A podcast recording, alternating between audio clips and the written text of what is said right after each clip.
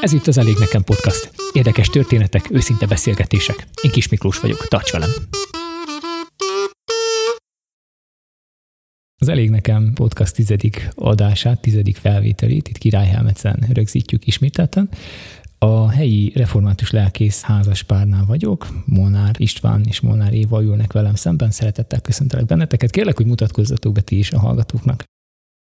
Szeretettel köszöntöm én is a kedves hallgatókat, és mivel lelkészi minőségemben szólított meg Miki, ezért lelkészként mutatkoznék be.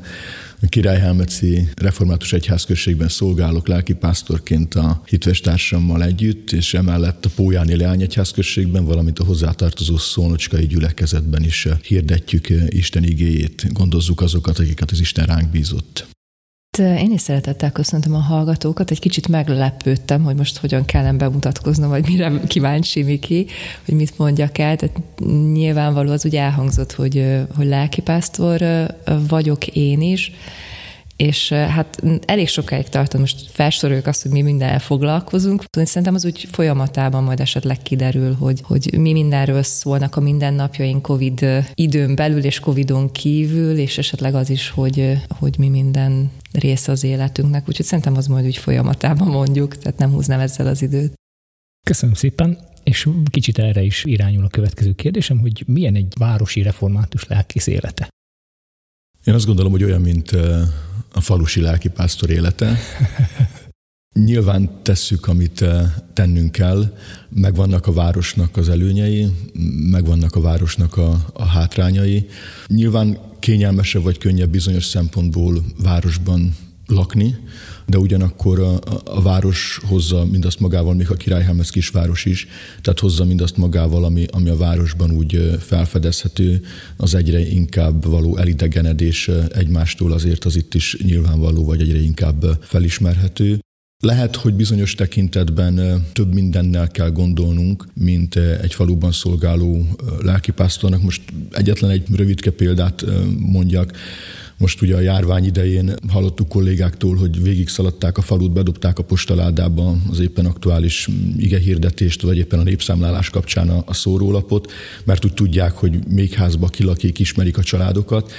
Na hát itt ez, ha kisváros is vagyunk, de azért nehezebben ment. Tehát itt, itt meg kellett címezni közel 500 borítékot, be kellett rakni a, vagy az ige hirdetést, kis újságot, vagy magát a szórólapot, és megtalálni azokat a, a segítőket, akik eljuttatják a megadott címre. Tehát ilyen szempontból okoz némi nehézséget, viszont nyilván megvan a, a, a könnyebbik része is annak, hogy, hogy városban lakunk. Ha már említettem, hogy, hogy postáztuk, tehát lehet, hogy amíg egy faluban szolgáló lelkipásztornak el kell menni a szomszéd településig, hogy feladjon egy, egy hivatalos levelet, ami a lelkészi hivatalból megy valahová, addig mi leszaladunk, lesétálunk a postára, és ezt könnyűszerrel meg tudjuk, meg uh-huh. tudjuk tenni. Mindemellett persze itt vannak iskolák, ami, ami nyilván a hitoktatás tekintetében több csoportot jelent, de magát a szolgálatot illetőleg én azt gondolom, hogy tesszük a dolgunkat. Én úgy gondolom, hogy tehát városi mm, lelkésznek lenni, hát Királyhelmetszet úgy szoktuk mondani, hogy néha az azért is egy nagy falu, tehát hogy is sok mindenben úgy működik, és igen, vannak dolgok, amikben viszont nagyon városiasan működik, tehát ilyen el, el vannak azért idegenedve egymástól az emberek, tehát annyira nem, nem figyelnek egymást, nem szólnak úgy egymás életébe bele, és éppen ezért úgy tudatosabban kellett arra elkezdünk figyelni, hogy a gyülekezeten belül alakuljanak a közösségek, tehát hogy jobban mhm. összehozzuk a, a gyülekezeti tagokat, és éppen ezért azt mondhatom, hogy színes, tehát városban szolgálni sokkal színesebb, nagyon sok feladat van, tehát sokféle csoportot, munkát kell csinálni. Én ezt élvezem, tehát, hogy szerintem megvan annak is a terhe, hogyha valaki egy kis gyülekezetben van és szeretne, és nem tud már, hogy nincs kivel, itt hála Istennek ha szeretnénk, azért találunk is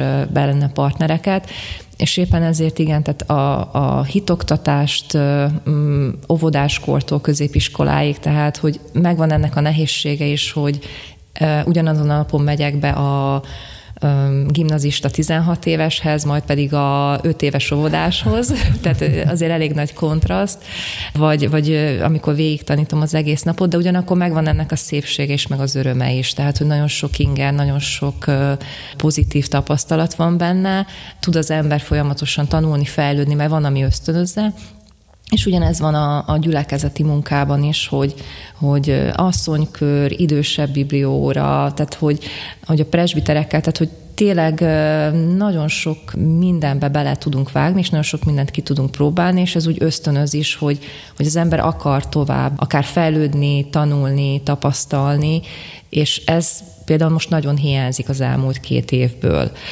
hogy, hogy maradtak a rutinszerű dolgok, mert ugye egyik a hitélet és az emberekkel való foglalkozás, a másik viszont, ami nehézsége egy, egy nagyobb gyülekezetnek, hogy ha van egy parókia templom, akkor arról törődni kell. Itt ugye sokkal több mindenről kell törődni, tehát sokkal összetettebb a, a gyülekezetnek ez az adminisztrációs háttere, meg meg a épületek, bérlőink vannak, felújításaink vannak, szolgálatok vannak, és ugye ebben a két évben maradtak ezek a ügyintézési dolgok, és kikerült emögül az a kreatív dolog, ami, ami feltölt, a, a közösség, akivel együtt vagyunk, az imacsoportok, akik hordoznak is bennünket, mert ugye azért teljesen más volt az, amikor bibliórán leültünk, és mindenki elmondta a napját. És én is elmondtam ugyanúgy őszintén a napomat, és úgy, ahogy amikor valakinek nehéz napja volt, problémája volt, imádkoztak érte, amikor engem látták, hogy, hogy terhelte vagyok, akkor meg engem hordoztak imádságban. Megszűntek a személyes kapcsolatok, és nyilván ez a háttér is most úgy szünetel, és ez azért hiányzik. Tehát, hogy ez, ez azért jó, jó volt, amikor úgy együtt tudtunk lenni. Hát most bízom benne, hogy a, a lazításokkal most majd ez, ezek a kapcsolatok is, meg ezek a, a ima körök is újra elevenednek, élednek személyes kapcsolatban, tehát nem ilyen virtuálisan, meg online, és akkor, akkor tudunk újra erősödni, meg táplálkozni. Nyilván ugye ez a Covid időszak felülírja egy közösségnek az életét, tehát egy gyülekezeti közösségről gondolkozunk, vagy bármilyen más közösségről is. Egyéb helyzetben, vagy egészséges helyzetben, vagy normális, vagy egy átlagos helyzetben a gyülekezet és a város kapcsolata, az milyen, milyennek jellemeznétek? Mondhatnám talán azt, hogy meg vagyunk egymás mellett. Tehát nyilván vannak helyzetek, amikor összekapcsolódik a város és a, a gyülekezet, van akár alkalom, gondolhatok itt akár egy, egy ökumenikus alkalomra, mondjuk a város napja kapcsán, de mi gyülekezetként tesszük a, a dolgunkat, és azt gondolom, hogy az önkormányzat is igyekszik tenni a maga dolgát. Isten népeként másként tekintünk a múltra, a történelemre, de akár a jelenre és a jövendőre is, és ebből a felülről való látásból szemléljük a mi ügyeinket és a mi dolgainkat, vagy akár a, a terveinket is. És nyilván mm, egy önkormányzat, legyen az akár egy város, akár egy falu, másként tekint a, a jelenre, másként tekint az ügyekre, vagy akár a, a, a jövendőre, amit azt kell, hogy mondjam, hogy talán teljesen érthető. Említetted ezt a felülnézetet, és talán ez az, ami egy kicsit segíthet átértékelni a mögöttünk álló időszakot is. Ugye említettétek ti is, egy gyülekezetnek az életét is nagyon felborította, ti gyülekezeteteknek is, de hát azt gondolom minden gyülekezetnek az életét ez a, a járványügyi korlátozás, illetve ezeknek a sorozata. És mégis más jellegű szolgálat is bizatott rátok ebben az időszakban, hiszen a gyülekezet egy épülettel, egy nagyon impozáns épülettel gazdagodott. Mesélnétek erről egy kicsit? Hát az impozáns épület nyilván a, a, a Zovoda és a, a bölcsődének a, az épülete.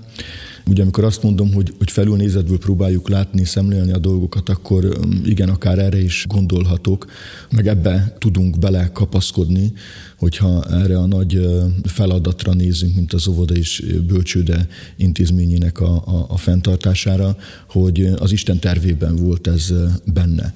És hogyha így nézünk mindenre, akkor nyilván így rendezzük a dolgainkat, és, és így igyekszünk beleállni abba a feladatra, ami ránk bizatott itt Királyhelmetszen, mondhatom talán a régióban, de nem csak ránk, hanem akár egész felvidéken a szlovákiai református keresztény egyházban mellettünk 23 másik gyülekezetre, hiszen összesen 24 gyülekezetet, egyházközséget érint az a óvoda építési program, vagy bölcsőde indítási program, ami egy pár évvel ezelőtt elkezdődött, és most is tart. Tehát Isten terveként tudunk ránézni. Lehet, hogy emberileg mi nem látjuk még, hogy hogyan, miként lesz ez a jövendőben, de én azt gondolom, és beszélgetünk is erről elég sokat, hogyha az Úristen kimunkálta ezt a támogatók szívében, a magyar kormányban, hogy ide a mi egyházunkba egy komoly anyagi forrás nyújtson, egy támogatást adjon, akkor nyilván ő ismeri a jövendőt, akkor nyilván célja van és terve van ezzel. Ha mi még ezt nem is látjuk át, a feladatba beleállunk, ami olykor úgy érezzük, hogy talán erőnket, tudásunkat, bölcsességünket meghaladó feladat, de nyilván a ránk bízott feladatba beleállunk, sok más kollégához hasonlóan, és megint csak azt tudom mondani, hogy tesszük a dolgunkat. Addig, ameddig az Úristen azt megengedi. De ha tenni kell a dolgunkat, akkor, akkor nem mondhatjuk azt, hogy mi ebből kiállunk, kifarulunk, ezt nem vállaljuk, hanem a magunk tudásával, ismeretével, bölcsességével, felkészültségével igyekszünk ezt megtenni.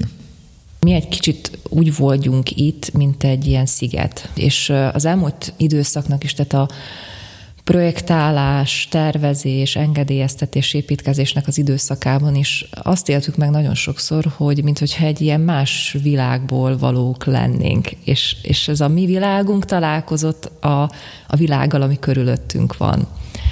És érdekesek voltak ezek a találkozások. És ez és, mit értesz? Hát, hogy nagyon, nagyon más az értékrend, a szemlélet. Tehát ami nekünk természetes, hogy mi valamit kimondunk, és az úgy van, vagy hogy ahogy látjuk a világot, vagy hozzáállunk a világhoz, tehát nekünk ez ilyen természetes, és azt láttuk, hogy sokan pedig hátsó szándékokat kerestek, vagy, vagy azt kellett látnunk, hogy, hogy voltak ilyen csúsztatások, próbálkozások, és, és sokszor arra jutottunk, hogy, hogy nem e világból valók vagyunk. Aha. Tehát, hogy ezt éltük meg az elmúlt hónapokban.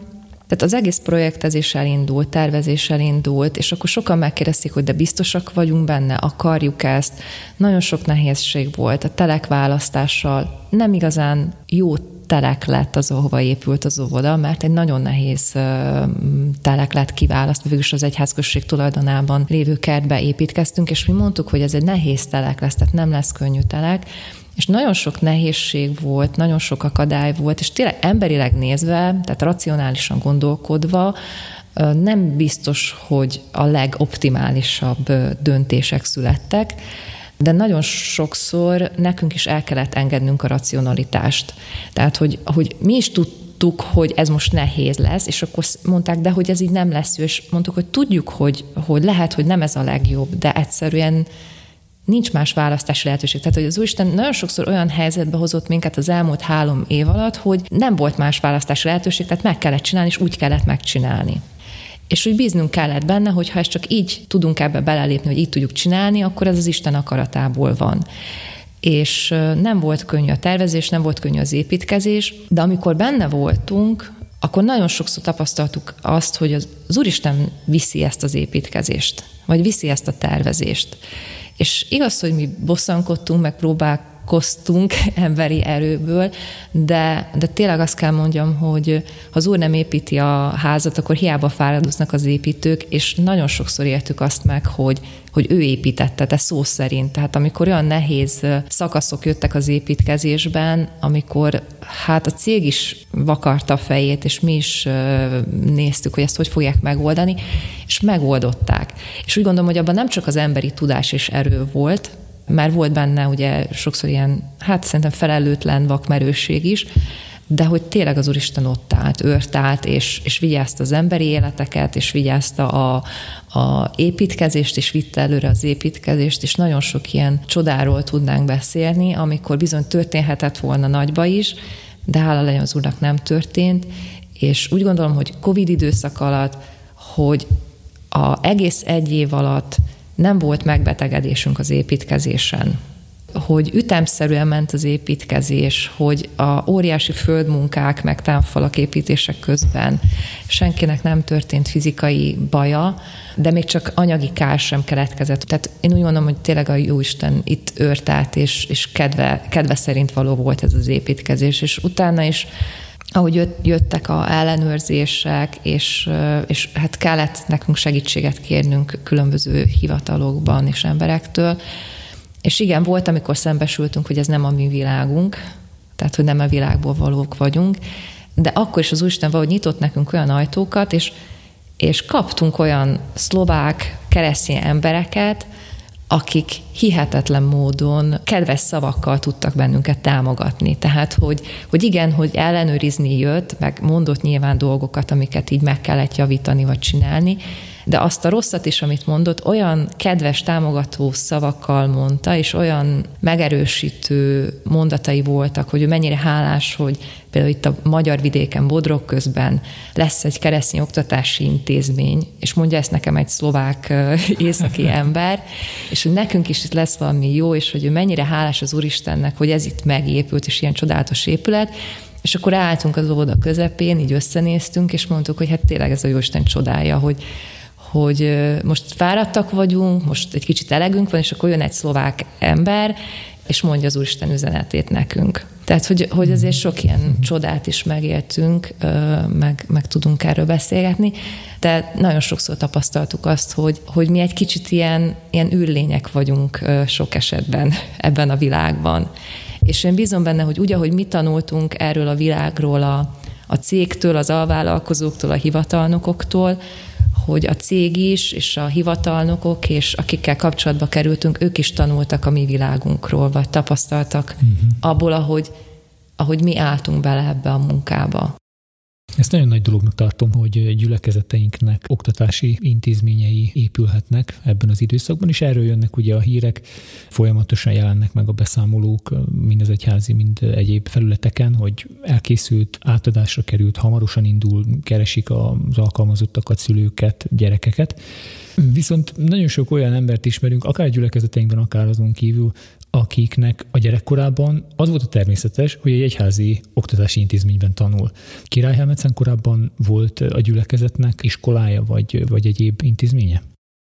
Hát gyakorlatilag ö, sok ö, gyülekezetnek, egyházközségnek volt ö, a háború előtt ö, oktatási intézménye, a gyülekezethez tartozott a, a, a tanító, jegyzőkönyveinket, ha fellapozzuk, akkor mind-mind erről számolnak be, akár évszázadokon keresztül, hogy a gyülekezetek, az egyházközségek, az iskola fenntartók, és bizony a legidősebbek között mai napig vannak olyanok, akik, akik úgy visszaemlékeznek, úgy felemlegetik, hogy milyen volt az, amikor egyházi iskola volt, hogy miként jártak, hogyan jártak, így, így a régi emlékeikből előhozzák, de sajnos ők nagyon kevesen és egyre kevesebben vannak, hiszen nyilván ez a, ez a háború előtti időről kell beszámolnunk. Kiesett egy jó hosszú idő, tehát közel 70 vagy közel 80 év, így a, a most felnövekvő generációk, sőt már az előző generációk is nem ebben nevelkedtek, hogy ők egyházi intézménybe jártak, így sokakban a kérdés is felmerül, hogy milyen az, miben más, jobb-e az egyházi intézmény, és nyilván vannak országok, most gondolhatunk akár Magyarországra, amely azért előttünk jár e, ebben a kérdésben, sok-sok egyházi intézmény e, van, nem csak e, óvodájuk, de általános iskola, középiskola, sőt az egyháznak mint egyeteme is, és tanulmányok igazolják, bizonyítják azt, hogy az egyházi oktatási intézményekbe járók tehát nem csak, hogy felkészültebbek, hanem sikeresebbek a, a, a munkaerőpiacon, jobban tudnak kapcsolódni, jobban tudnak kötődni. E, e, ez egy érdekes felmérés, érdekes statisztika, mi magunkat is meglep, de, de nyilván ad egy olyan többletet, amit a világintézmények nem tudnak adni, de nem is kell, hogy adjanak. Egy egyházi középiskolában, gimnáziumban érettségiző fiatalemberrel beszélgetve nagyon érdekesen fogalmazta meg azt, hogy mi az a többlet, amit a, a, a református kollégiumban kapott, református gimnáziumban megnyert, és ő azt mondta, hogy lelki síkon többletet kapott, ami azt jelentette, nem csak az Istennel való kapcsolatára nézve, hanem azt jelentette, hogy amíg sokan a kortársai közül érettségi után is keresik önmagukat, kik a világban, mivel kezdjenek, mihez kezdjenek, mihez fogjanak, miért vannak a, a, a világon, mi az életüknek a, a célja, mi az életüknek az értelme. Ezekre a kérdésekre az egyházi intézmény, nyilván itt, itt akár középiskolára gondolhatunk, egyházi intézményben válaszokat kap akár direkt módon való válaszokat, amit bele tud kapaszkodni, amit bele tud állni, amit a magáinak tud egy idő után tartani, így amikor kikerül, eh, személyiségében érettebb és érettebb módon tud bele eh, lépni akár a, a világba, vagy rálépni a, a munkaerő piacra. Nyilván mi óvodába indulunk, óvodába gondolkodunk, de óvodai vagy bölcsődei szinten is többletet tudunk adni, illetve többletet kell, hogy adjunk a világi intézményekhez mérten. Az a generáció, amelyik most adja a gyermekét oktatási intézménybe, egyházi oktatási intézménybe, nyilván ezt a többletet nem kapta, viszont én bizonyos vagyok a felől, hogy szeretné, hogyha ő maga nem is kapta, szeretné, hogy a gyermeke megkapja. És ha tényleg ezt a, az egyházi intézmény által nyújtott többletet szeretné a gyermekének, akkor nem lesz kérdés az, hogy adott esetben a mi esetünkben az egyházi óvodát válassza. Felépült ugye az épület, ami nap a bútorokat is sikerült már beállítani és elhelyezni a tantermekben. Hogyan tovább? Hol, hol tart most az engedélyeztetési folyamat? Mikor indulhat az oktatás az intézményben? Mondom akkor én, hogy ugye egy épület, de mégis a, a bölcsöde és az óvoda az különálló intézményként lesz papíron vezetve, tehát együtt lesznek, de mégis külön, ezért külön is kell őket engedélyeztetni. Az óvoda engedélyeztetése az a minisztériumon keresztül történik, tehát mi szeretnénk betagolódni az oktatási rendszerbe, és így kapni majd a normatívát. Tehát ugyanúgy, mint a falusi óvodák, városi óvoda, tehát az oktatási rendszerből kapni a normatívát, és így a óvodák azok tehát olyan költséggel fognak működni, mint más óvodák. Tehát valami apró hozzájárulás a szülő részéről, de egyébként az állami állam fogja finanszírozni. Ezért beadtuk a kérvényt március 30-ával a Oktatásügyi Minisztériumhoz. Még nem volt meg minden papírunk, tehát tudtuk, hogy még néhány iratot pótolni kell. Éppen a mai nap folyamán sikerült az utolsó hiányzó dokumentumot elküldeni, úgyhogy jó reménységgel vagyunk, hogy ezt követően, hát gondolom a 30 napos hivatali idő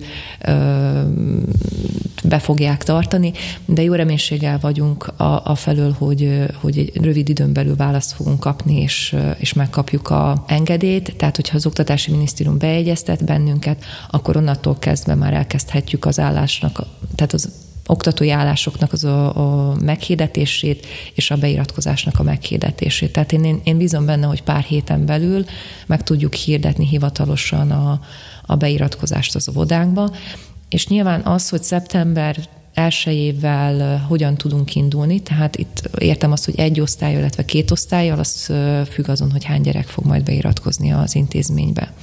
Én bízom benne, hogy pár héten belül meghirdetjük a beiratkozást, és utána pedig majd látjuk, hogy egy osztályjal mindenképpen, vagy esetleg, hogyha Jóisten nem gyadja, akkor két osztályjal is indulnánk szeptember 1-től. A bölcsöde az szociális szolgáltatásként működik, azt pedig a megyénél kell regisztrálnunk, mint szociális szolgáltatást, ahhoz most gyűjtögetjük a papírokat, az is egy ilyen pár hetes, pár hónapos hivatali lefutással végbe menő folyamat, úgyhogy bízunk benne, hogy lassan, hogy összegyűjtögetjük a papírokat, kérjük a szükséges dokumentumokat, hogy azt is egy pár héten belül be tudjuk adni a megyéhez, és akkor ott is a megye gondolom, hogy egy ilyen 30 napon belül majd, majd választ fog adni. Úgyhogy most van május eleje, én bízom benne, hogy a bölcsöde is szeptember emberrel indulhat, legoptimálisabb esetben. És akkor ott is ugye kérdés, hogy hogy a maximális létszám 12 gyermek, és akkor annak függvénye, hogy hány gyereket tudunk felvenni, megint annak is a függvénye, hogy hány dadával indulunk, illetve hány gyerekkel. és azok a szülők, akik érdeklődnének és szeretnék a gyermekeiket ideíratni, hol találnak erről bővebb információt, kit keressenek ez ügyben? Ugye a beiratkozást még nem tudtunk hirdetni, hiszen még nincs az intézmény beijesztetve, viszont egy érdeklődés felmérő lapot készítettünk, ami gyakorlatilag egy, egy kapcsolat felmérést jelent. Tehát azt kérjük a, a, szülőktől, hogy aki érdeklődik a bölcsőde vagy akár az óvoda iránt, az a gyülekezetnek a honlapjáról letölthető formanyomtatvány töltse ki, juttassa vissza hozzánk. Ez a www.refcoinonia.sk oldal.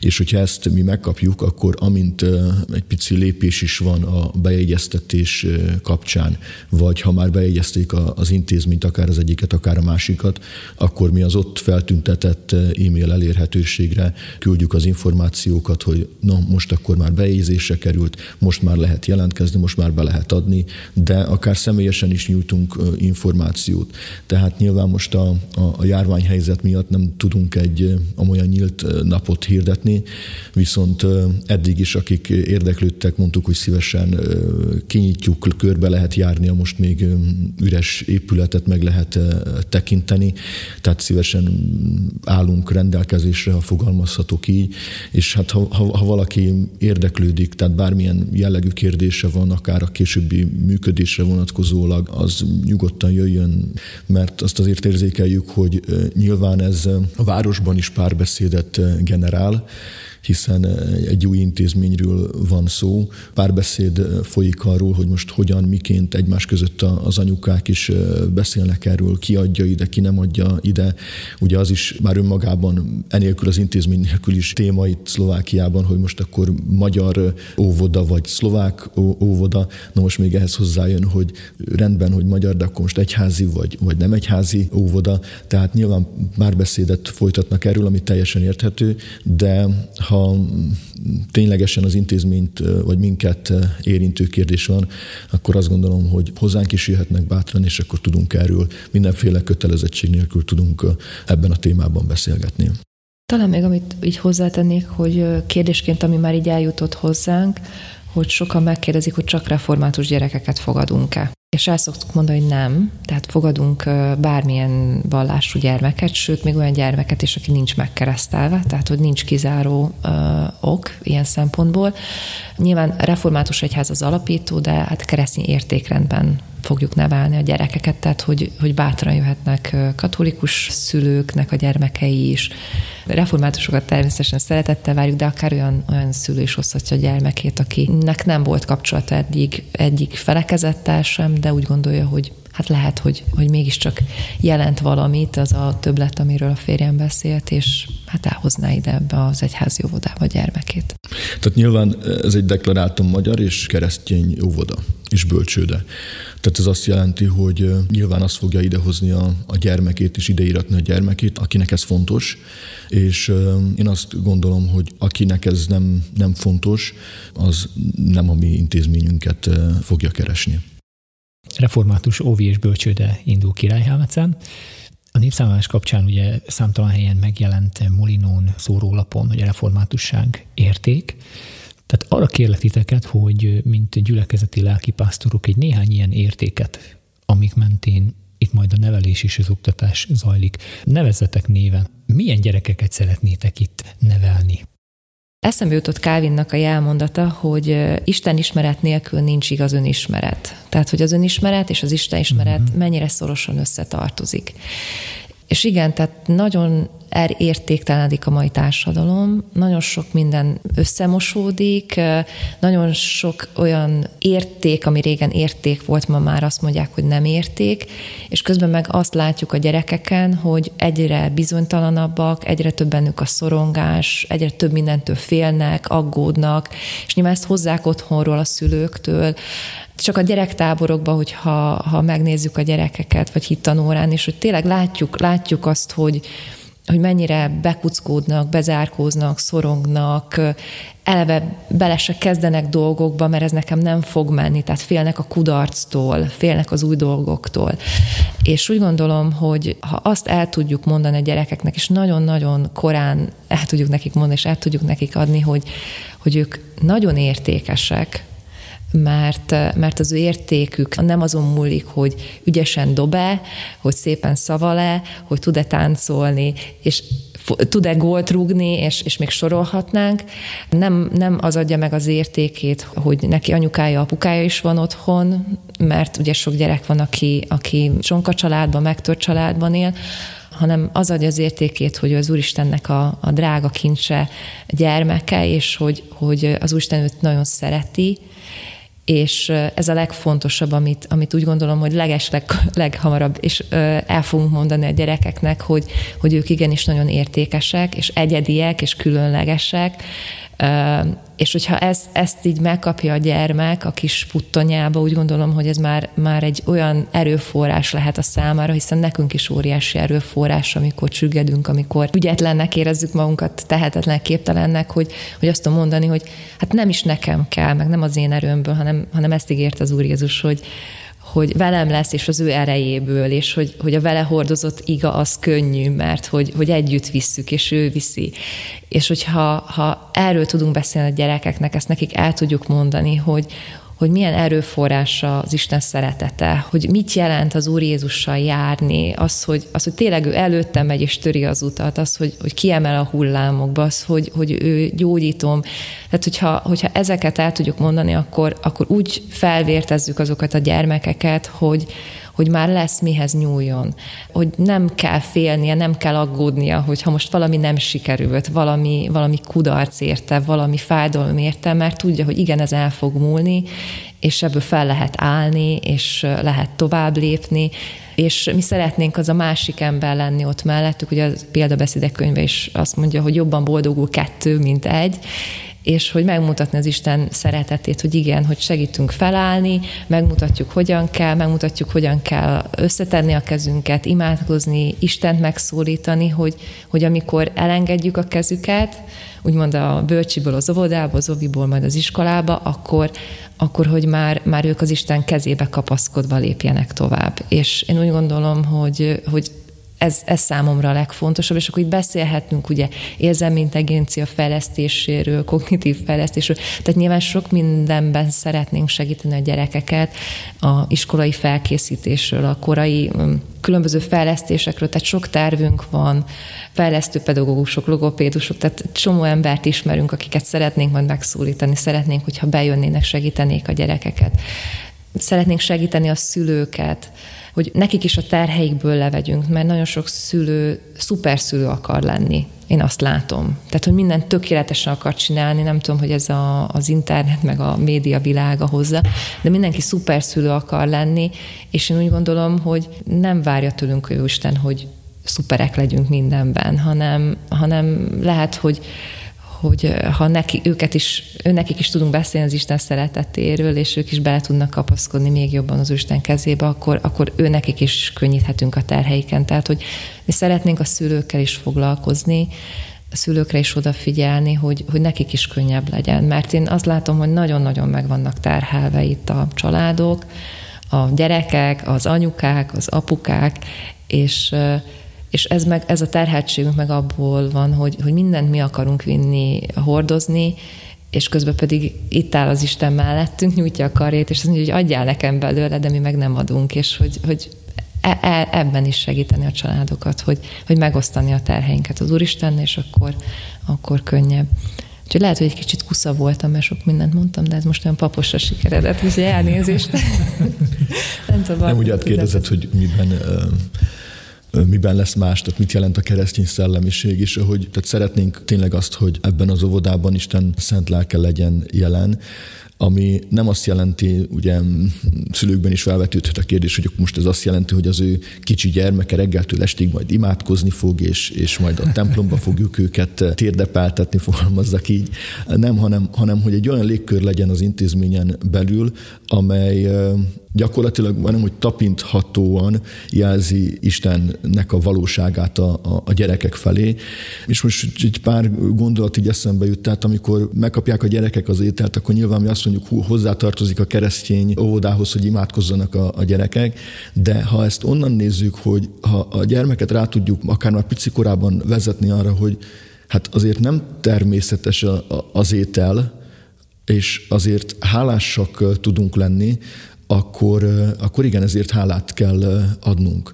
Sok minden ma természetesnek tűnik, úgy nevelődnek fel a gyermekek, azért lássuk be, hogy mégiscsak a világnak a jobbik felén vagyunk, míg hogyha Bodrog közé is ez a régió a nehézségekkel küzd is, de azért mégiscsak a világnak a jobbik felén vagyunk, és sok gyermek nagyon sok minden természetesnek vesz.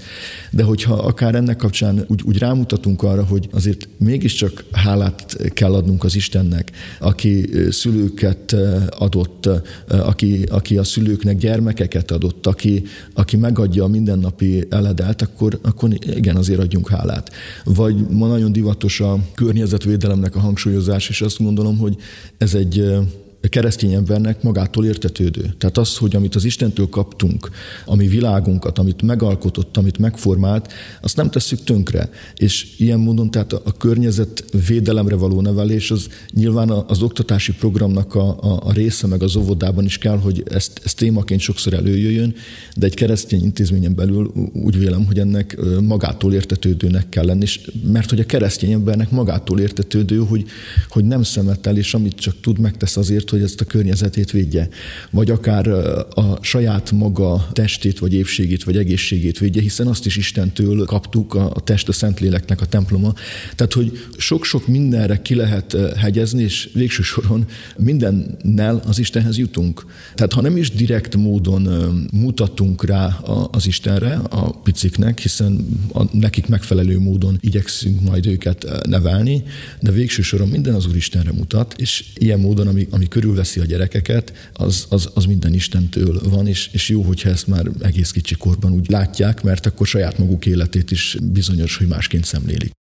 Ami ugyancsak eszembe jut például, hogy fontos a számunkra, az a hagyományőrzés. Tehát itt értem a népi hagyományokat, népi kultúrát.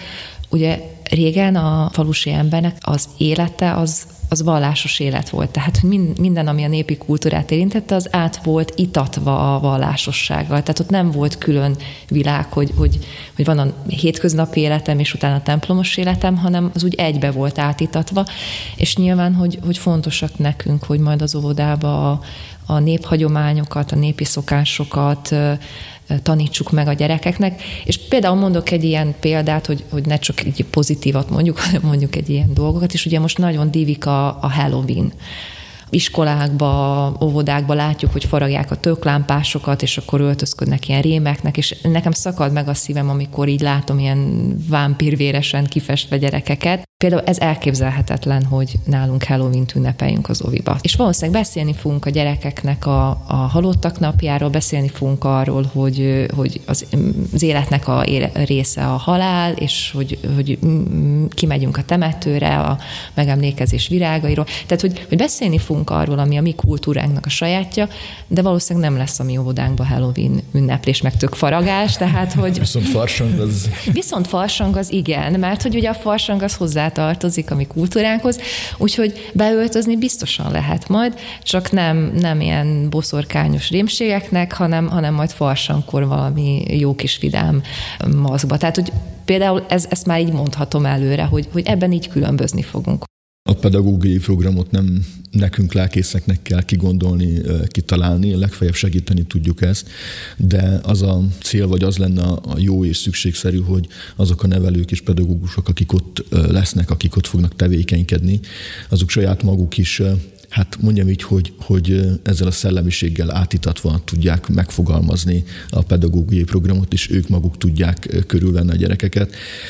És igazából az a jó, hogyha nem csak a pedagógusok, de mindazok, akik ebben az intézményben körülveszik a gyerekeket, legyen az eh, egy takarítónéni, legyen az egy szakácsnéni, tehát hogy mind, mind ezzel a lelkülettel tud odafordulni a, a gyerekek irányába, és így tud tekinteni a gyerekekre, tehát nem csak mint egy munkahely, hanem mint egy, mint egy szolgálat, amit az Isten éppen eh, rábízott, mert eh, bizony nagy-nagy feladat az, hogy hogyan és miként neveljük a gyermekeket.